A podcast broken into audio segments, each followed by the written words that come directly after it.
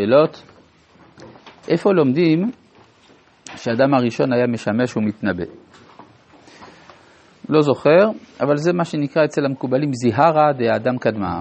אני לא זוכר מה המקור המדויק. ב. כדי להתאר מטומאת קרי צריך הערב שמש. אם נביא היה משמש, גם אם הקדוש ברוך הוא היה מכין אותו לנבואה, איך היה מספיק להיטהר? או שתמיד זה היה בהודעה מראש של יום לפני. ערב שמש זה לא לעיכובה. אה, אם המחבר כותב שיש נפשות קדושות, האם זה אומר שיש נפשות לא קדושות? ואם כן, מה הן? נפשות חילוניות? קודם כל, המחבר לא אמר את זה, זה אני אמרתי. מה? אה, כן, הוא כותב? אה, סליחה, אז יש, הוא כן... לא, לא כתוב נפשות קדושות, כתוב נשמות קדושות.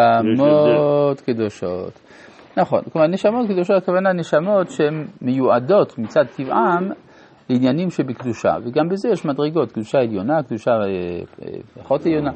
יש נשמות שהן לא, נשמות של חול, ויש נשמות שבגלל הגלגולים סוחבים איתן הרבה דברים לתקן, ולכן יש להם עיכובים בהשגות העליונות. אה, איפה היינו? אנחנו בעמוד ע"ג, גם אשתו, כן, אז אני אומר ככה, שנדבר על אה, שהעניין של אה, הפרישה מן האישה שמקובלת ב, במיסטיקות שונות איננה רצויה ביהדות, אדרבה זה החיבור, זה הידמות של החיבור עם השכינה, שגם בשכינה יש אה, סוג של ייחוד, של זיווג, אז לכן כשזה הזמן הראוי, לא בזמן האיסור כמובן, אז אדרבה, יש ערך גדול ועצום לדבר הזה. על זה כתב אה, הרמב"ן, או לפחות מבית מדרשו של הרמב"ן, מה שנקרא איגרת הקודש.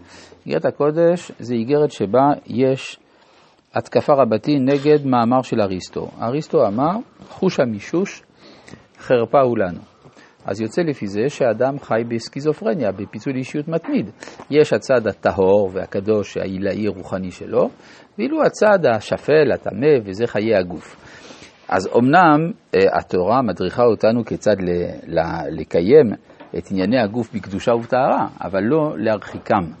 ואדרבה, הרמב"ן שמה מסביר בהרחבה שיש קדושה בגוף, קדושה בחיי הזיווג, וכשאין זיווג, אז יש דווקא אה, קלקול, אין, יש, אין אחדות בעולם. אז גם פה הדברים מובאים בצורה מקוצרת. שכינה נפתחת מלמעלה, נפתחת למעלה לקבל נשמות קדושות. אצלך כתוב נפשות? נשמות, נשמות קדוש. גם אשתו, אגב, פעם שאלו את אה, האימא של הרב קוק, איך יצא לה כזה בית? מעניין, ש... מי, מי ראה לי נכון לשאול שאלה כזאת, אבל שאלו אותה. אז היא סיפרה שבליל טבילה, לפני כן הם, היא ובעלה היו צמים. יום אחד? יום אחד. היו צמים באותו יום, כן? ו... ורק אחרי זה היו אוכלים. אז אה, משהו מיוחד, היו ממשיכים נשמות קדושות. כלומר, כוונתם הייתה להביא נשמות קדושות. שאימא שלו מה? אה, כן, כן, כן. נכון, נכון. אז אה, שכינה נפתחת למעלה לקבל נשמות קדושות, גם אשתו ראוי לפקוד אותה, ובזה שכינה תמיד עמו. כן פירשו בזוהר פרשת בראשית.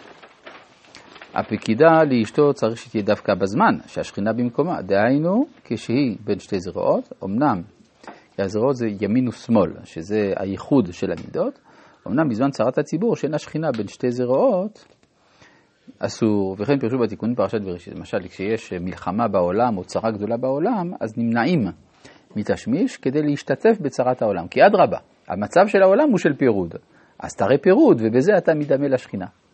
אז זה מקרים חריגים, זה לא המצב הקבוע. הרוצה להזדווג עם בת המלך, כוונה כאן לשכינה, ושלא תיפרד ממנו לעולם. צריך תחילה שיקשט עצמו בכל מיני קישוטים ומלבושים נעים, והם תיקוני המידות הנזכרים כולם, הנזכרות כולם.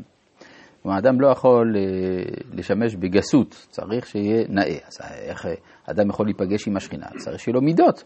מידות, מדים, זה אותה, אותה מילה. כן?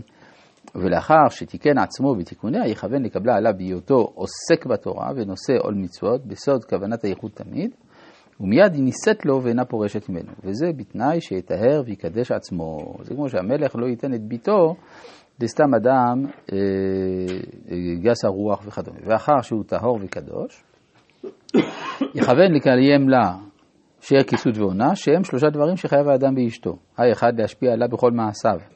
שפע מן הימין, מזונה. ואז כיוון שזה פה משל, זה מטאפורה, אז פה בהחלט בצודק מי שכתב את העיירה, הכוונה לימוד התורה, זה המזון של השכינה. השני, לכסות עליה, כן, שאר כסות. מה זה לכסות עליה? מצד הגיבורה, שלא ישלטו בה החיצונים, שלא יהיה צד יצר הרע בעסק מצוותיו, כגון דענת הגוף ולתקוות הכבוד המדומה וכיוצא. אדם עושה מצווה, רוצה לקבל הנאה מזה. יש, מה, מה מרוויחים מן המצווה הזאת? שיצר הרע מצוי באותה מצווה והיא בורחת ממנו, מפני שהיא ערווה. אם כן, צריך לכסות הערווה ולהסתירה תמיד שלא ישלוט בה. כיצד? מה זה ערווה? ערווה, ב... לא, זה לא ראשי תיבות, זה כמו במרכאות.